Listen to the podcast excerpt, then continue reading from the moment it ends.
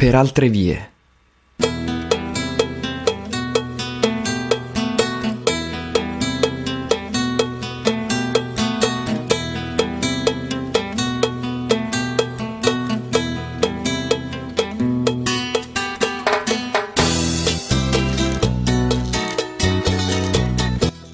Antonio Che Guevara ha 19 anni ed è una di quelle persone che pensano che non si possa vivere senza la politica.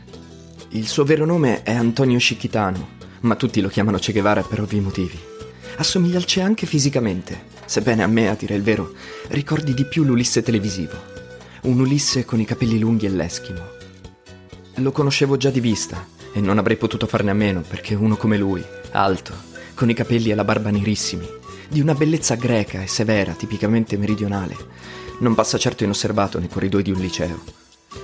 Mi è sempre sembrato un ragazzo molto interessante, più per l'espressione dei suoi occhi, seria e intelligente, che per il suo aspetto fisico. Ma non gli avevo mai parlato e non conoscevo il suo nome. Quando l'ho saputo, ho avuto modo di apprezzare ancora una volta l'ironia del demiurgo. Le puso cerco a la muerte y aquí se queda la clara. È originario di Cassaro, un paesino in provincia di Siracusa, ed è a tutti gli effetti l'ultimo dei figli del 68. Orfano di PC e FGC, nostalgico di lotta continua e potop. Si sente a disagio nella cultura minimalista della mia generazione, come se avesse vent'anni di più. Non a caso i professori lo trattano come un loro pari. È un ottimo studente, ha vinto diverse borse di studio e ha partecipato a qualche concorso nazionale di non so cosa, piazzandosi sempre nei primi dieci, cosa della quale il preside ha menato gran vanto in più occasioni. Ma la sua vera passione, come dicevo, è la politica. È il leader del gruppo di sinistra del Gioberti. È un liceo all'antica il nostro. C'è chi crede ancora in queste cose del passato. Di recente si è fatto un nome anche a Palazzo Nuovo, quando prende la parola in assemblea, lo stanno tutti ad ascoltare in religioso silenzio, anche i ragazzi più grandi, evitando le battute razziste sul suo italiano strano, con troppe doppie e con tutte le chiuse. Anch'io lo ascolto, e non perché me ne importi qualcosa della politica, soprattutto di quella politica. Ma Antonio è diverso. Antonio ha quel che si dice carisma. Il suo Vangelo è roba vecchia, mercanzia da missionario. Ma mentre sparpaglia sul tavolo perline, vetri rotti, specchietti e fondi di bottiglia. È veramente convinto che siano diamanti. E la gente ci crede perché ci crede lui.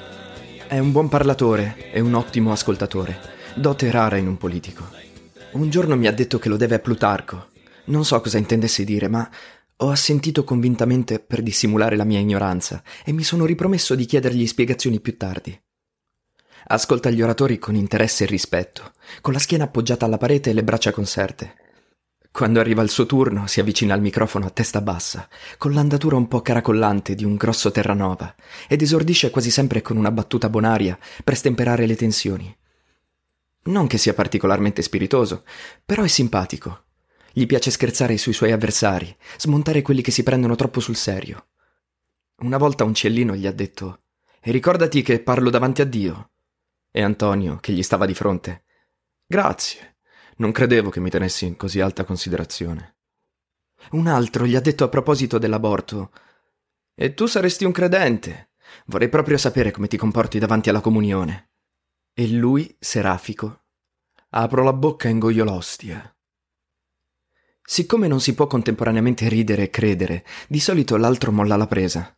Questo gli consente di vincere praticamente senza combattere, per forfè dell'avversario. Nella mia scuola gli vogliono tutti bene, perché non è mai offensivo ed è in evidente buona fede.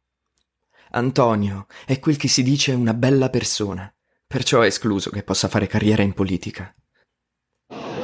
Gentili presidenti e docenti, con la presenza intendiamo nuovamente scusarci per il disagio creatosi in seguito... È una mattina di fine gennaio e c'è la solita autogestione, una perdita di tempo alla quale facciamo tutti finta di credere. E qui apro una piccola parentesi. Non è strano che noi adolescenti facciamo finta di crederci, ma è preoccupante che lo facciano anche gli adulti, preside compreso. Io non sono uno studente modello come Antonio, ma in certe cose sono più intransigente di lui. Abbiamo infinite occasioni per cazzeggiare, senza bisogno di occupare la scuola per farlo. La scuola offre occasioni importanti, ma sono tutte legate con lo studio. Se decidiamo che studiare non serve, il che è senz'altro possibile, allora la scuola va abolita. Ma questo mediocre guazzabuglio non serve a nessuno, se non forse ai professori per prendere lo stipendio a fine mese. Ad ogni modo eccomi qui, in aula magna, seduto per terra in prima fila con le gambe incrociate. Sono le 10 del mattino e un tizio sul palco sta facendo un discorso oggettivamente inascoltabile, un distillato di melassa reazionaria. Due o tre studenti alle mie spalle protestano. Parte una bordata di fischi e vaffanculo. Quel che stava parlando esclama: Eccola la vostra democrazia. Uno in fondo all'aula urla: Ma sparati, leccaculo. Un altro gli grida: Collaborazionista del cazzo. La situazione degenera. Antonio interviene immediatamente, afferra il microfono e urla: Fermi, cosa fate? Ci sono i ragazzini del ginnasio. Decisamente non è aria. Mi alzo per andarmene, ma mentre sto cercando di defilarmi, vengo urtato da un gomito vagante e il mio naso incomincia a sanguinare copiosamente. Esco di corsa per andare in bagno. Riesco ancora a vedere Antonio saltare giù dal palco e separare due che si spintonavano. Poi più niente perché sono entrato in bagno. Apro il rubinetto e metto il naso sotto l'acqua fredda. Sono seduto da una decina di minuti sul davanzale della finestra, con il fazzoletto premuto sul naso, quando vedo entrare Antonio. Alto, imponente, deciso. Si avvicina a me. Come va? mi chiede preoccupato. Non è niente, sta già smettendo, spero solo che non mi venga il livido. Fa vedere. Rovescia la mia testa all'indietro e mi esamina il naso. Non ti verrà il livido, è solo una venuzza interna. Però sanguina ancora. Che succede di là? Ho detto che se non la piantavano chiamavo i carabinieri. Hanno smesso subito.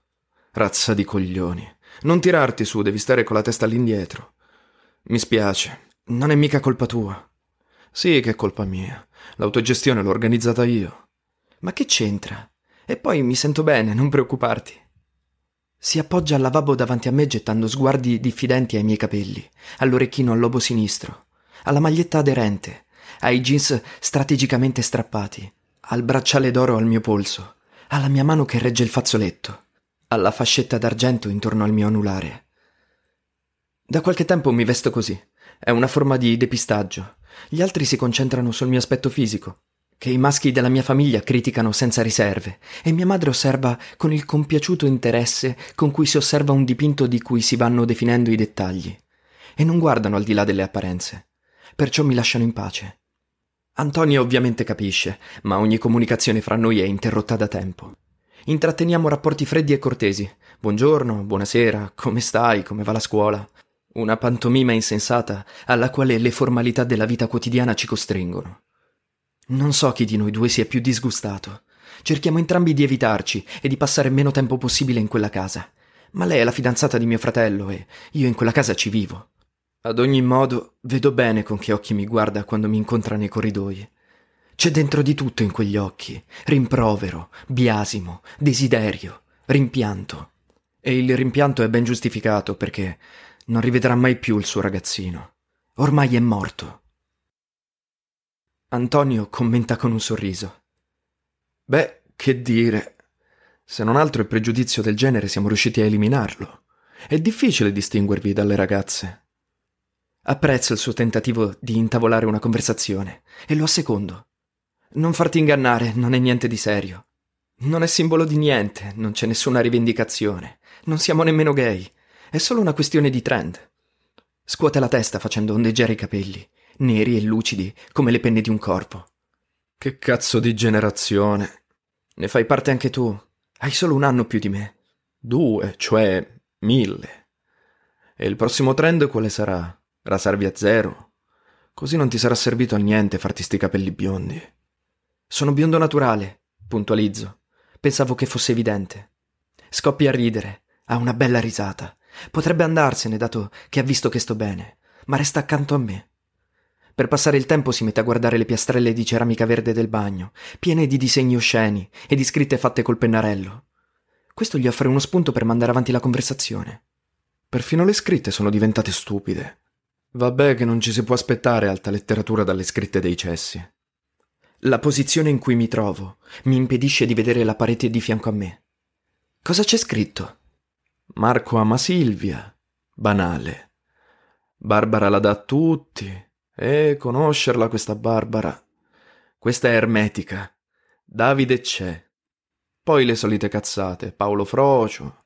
In questo cesso mi sono fatto Cristina, in questo cesso mi sono fatto. La risposta al precedente. De Biasi coglione. Qui siamo in una zona di reperti archeologici. De Biasi è andato in pensione cinque anni fa, era un bravo professore, ma non sapeva tenere la disciplina. Senti qua, autogestiamoci la vita. Una femminista, un pezzo d'antiquariato. Già, vediamo un po' cosa abbiamo qui. La sola differenza fra la nostra violenza e la vostra è che noi abbiamo ragione. Un pregevole saggio di velleitarismo fino a se stesso. E qui? I migliori hanno perso ogni... Eh, non si capisce, piede. Fede, azzardo senza vedere. Sì, beh, questa è profonda, dai. In che senso? Non si può spiegarlo così nel gabinetto di una scuola. Ma cos'hai? Ti trema il braccio. Sono un po' stanco di stare in questa posizione. Da qua. Prende il fazzoletto e lo preme con delicatezza sul mio naso. Si guarda intorno. Tanto per cambiare il pavimento è sporco. Sui lavabbi non c'è sapone e non c'è carta igienica nei gabinetti. Ci trattano come porci. In effetti trapela attraverso il fazzoletto una tipica puzza ammoniacale. Che classe fai? Seconda liceo.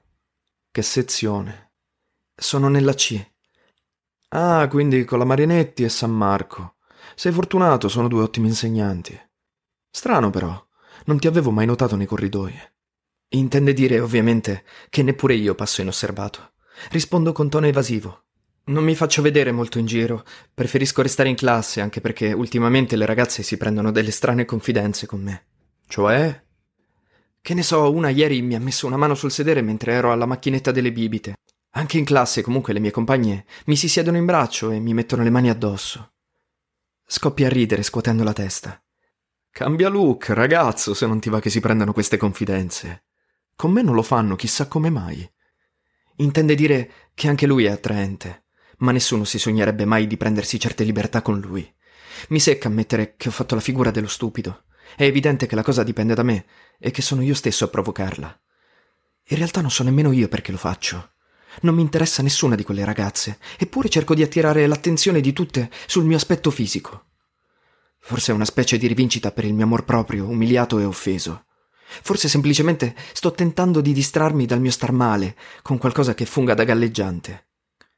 Certe notti annego in un barile d'inchiostro. Vorrei essere morto. Ma questo lui non può saperlo. Antonio guarda l'orologio, è passata una ventina di minuti. Mi viene il dubbio che si stia trattenendo lì controvoglia, anche se sinceramente non lo credo.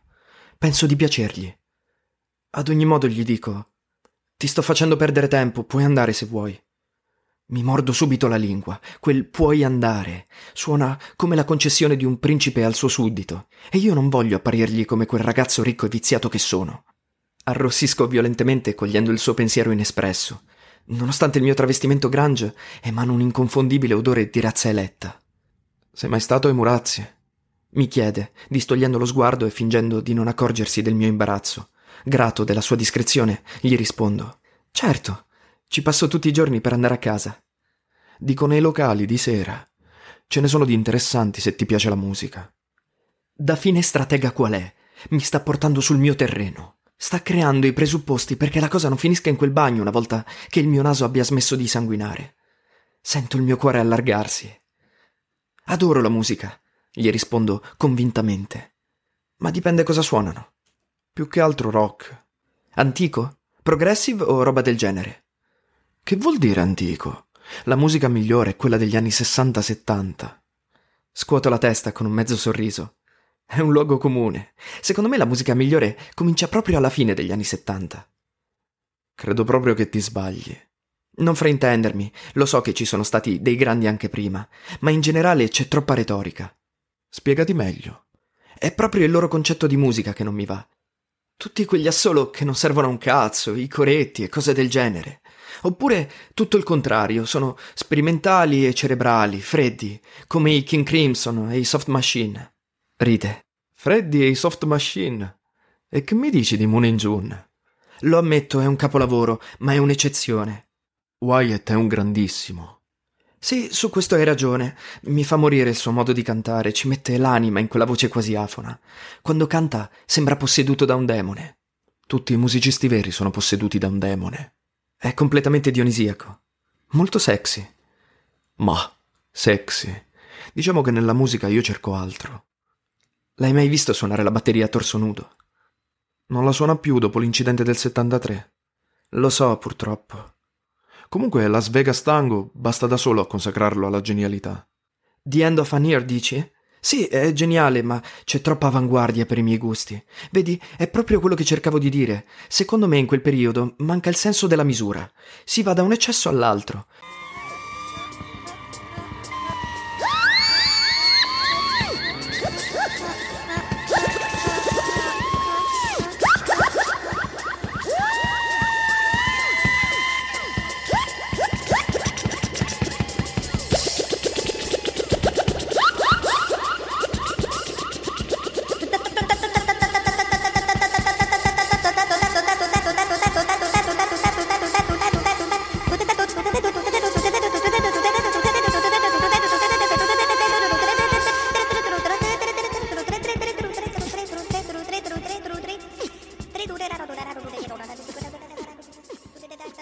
Non parliamo poi del metal, terribilmente kitsch. Su questo sono d'accordo. La musica che mi piace veramente comincia dagli anni Ottanta. Madonna, Michael Jackson, Prince. Alzo gli occhi a guardarlo. Non ci siamo proprio capiti. Joy Division, Sonic Youth, Pixies, Fugazi, Slint, Rem, Nirvana. È un discorso lungo, magari ne parliamo con calma se ne avrai voglia. E poi te l'ho detto, qualcosa nel 60-70 lo salvo. Grazie della concessione. Sta giù con la testa. Per esempio, cosa salvi? Per esempio, i geniali precursori, Heads, Television. A proposito di Television, lo sapevi che Tom Verlaine è nato come poeta? No, ma si capisce da tutto, compreso il nome d'arte che si è scelto. Ma più che altro trovo geniale il suo modo di suonare la chitarra.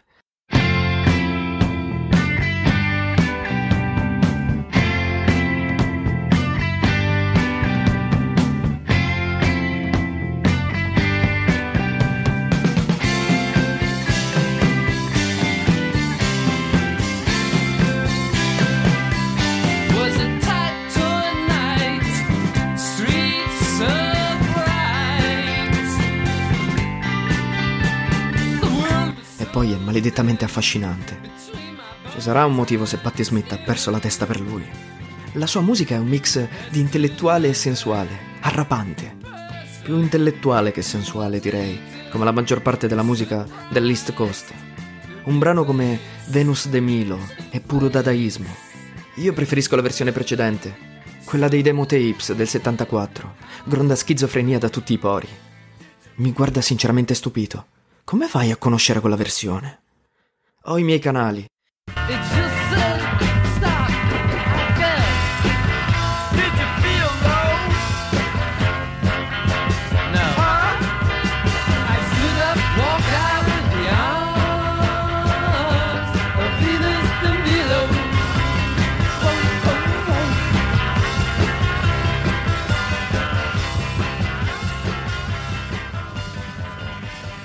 In generale, le versioni grezze mi piacciono più del lavoro finito. In un certo senso il prodotto finito è morto, mentre nelle prove senti pulsare la vita. Il loro massimo per me è The Blow Up. Lo preferisco di gran lunga a Marky Moon. Pensa a un brano come Little Johnny Jewel, capolavoro assoluto. Non hai tutti i torti. Gli album in studio non riescono a catturare quel non so che di crudo delle improvvisazioni sul palco. Ma fra la musica precedente non c'è proprio niente che ti piaccia. Sì, certo, qualcosa c'è. Per esempio, Father Shout, l'intro di Atom Earth Mother. È indiscutibilmente geniale. Ci sono anche singoli brani che nel loro genere sono perfetti, tipo The Musical Box. Però in generale c'è troppa enfasi. È un difetto congenito di quel genere di musica. Pensa ai Queen. A me interessa la sostanza, non la retorica. Come concetto di musica mi piacciono gli Stones agli esordi, prima che incominciassero a fare il verso a se stessi.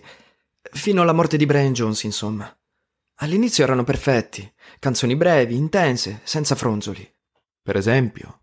Gimme Shelter, ma senza Lisa Fisher e i suoi vocalizzi. Quella grezza, cruda, solo con la voce di Mick Jagger. Niente Beatles. Sì, i Beatles mi piacciono, anche se sono i capostipiti di uno stile musicale un po' ruffiano, tipicamente inglese. Personalmente preferisco gli americani. E poi cosa ascolti? Altre cose, qualcuna anche abbastanza complicata. Tipo? Allontano il fazzoletto dal naso, giusto per rendermi conto che sanguina ancora, ma di meno, e proseguo la conversazione tamponandolo di tanto in tanto. Per Ubu, Neil Young, Frank Zappa, Tim Buckley, Itsuro Shimoda. Tim Buckley e chi? Una specie di Neil Young giapponese. Ovviamente mi piace anche Don Van Vliet. Captain Beefheart? Sì, vedo che lo conosci. Che razza di intenditore sarei se non lo conoscessi? Secondo me in quel periodo la partita se la giocano tra lui e Tim Buckley, specie se consideri che hanno cominciato già negli anni Sessanta. Sono diversissimi ma altrettanto grandi. Tim aveva un'anima fatta di musica. Il capitano è un genio della dissacrazione. Su questo posso essere d'accordo. Sono entrambi dei notevoli sperimentatori, anche se, come ti ripeto, nella partita ci metterei anche Robert Wyatt. Mettiamocelo pure. Comunque, a proposito di Tim, a me piace particolarmente il suo primo periodo, quando aveva 19 anni e quella voce da angelo nevrastenico, come in Pleasant Street. know she's back again.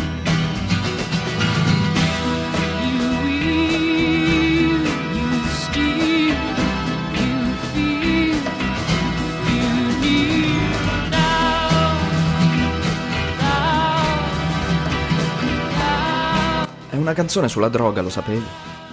Eh, l'avevo capito. You will, you steal, you feel. A proposito, come ti rapporti con la droga? Io? Siamo solo noi due qui dentro, mi pare. Non mi rapporto. Cioè? Non mi interessa. Penso che sia da prendere in considerazione solo per un eventuale suicidio. Cosa ne pensi di Heroin, di Lurid? Non mi piace. Nel suo genere è un capolavoro. Può darsi, ma la detesto. Perché? Che ne so, la odio.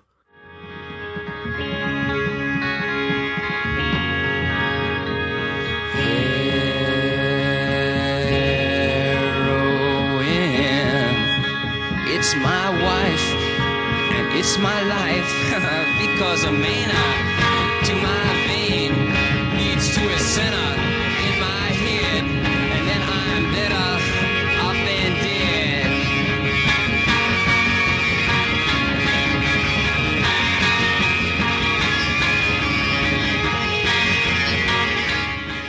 Cazzo, mi sono macchiato la maglietta. Non scuotere la testa. È troppo presto per togliere il fazzoletto, sanguini ancora. Bagna una salvietta e si mette a strofinare con delicatezza le macchie di sangue cadute sopra il mio petto. Ho un rapporto controverso con i Velvet. S'era capito. Comunque, per tornare a Tim, io preferisco di gran lunga il periodo di Star Sailor. Gusti da intellettuale. Sono un intellettuale, altrimenti non potrei apprezzare Van Vliet, te pare? Con il capitano siamo molto al di là dei confini del pop rock. Più che altro prende un po' tutti i generi e li rivolta come un calzino.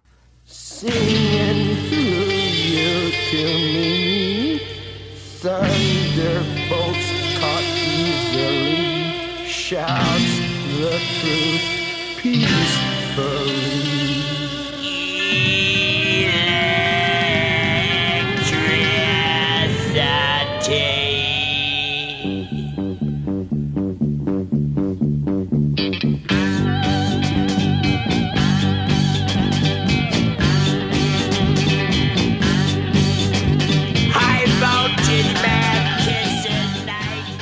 Sapevi che picchia i suoi musicisti perché non riesce ad ottenere esattamente il risultato che ha in mente? Sì, l'ho sentito dire. Genio e sregolatezza. Ma la musica classica non l'ascolti? Poco. Ho bisogno di capire il mio tempo e la classica non mi aiuta. Sento che non sono ancora pronto. Quando il mio sangue si calmerà, credo che ascolterò Bach. Per adesso non si è calmato, esce ancora dal naso. Oh, cavolo, ma non smette mai. Perché proprio Bach? Perché per Bach la musica è il linguaggio di Dio come la matematica. E il jazz? Non ascolto il jazz. Questo è un difetto dal mio punto di vista. Ecco perché non apprezzi granché i soft machine. Non posso farci niente, il jazz non mi piace. Beh, hai detto che ti piace Little Johnny Jewel. È tipo un po' jazzata nella parte centrale. Tipo, ma poi no, non è vero. È punk, lo fai, è sgangherata. Genio puro. Mi sa che sulla musica ti straccio. Mi sa di no. Mi sa che dobbiamo giocarcela sul campo. Cioè dove? In qualche pub di Torino. Dove vai di solito? Al Dr. Sax. Fanno un po' tutti i tipi di musica, ci sono anche dei gruppi nuovi che suonano musica inedita. Mi sa che ci vengo anch'io domani. Ok.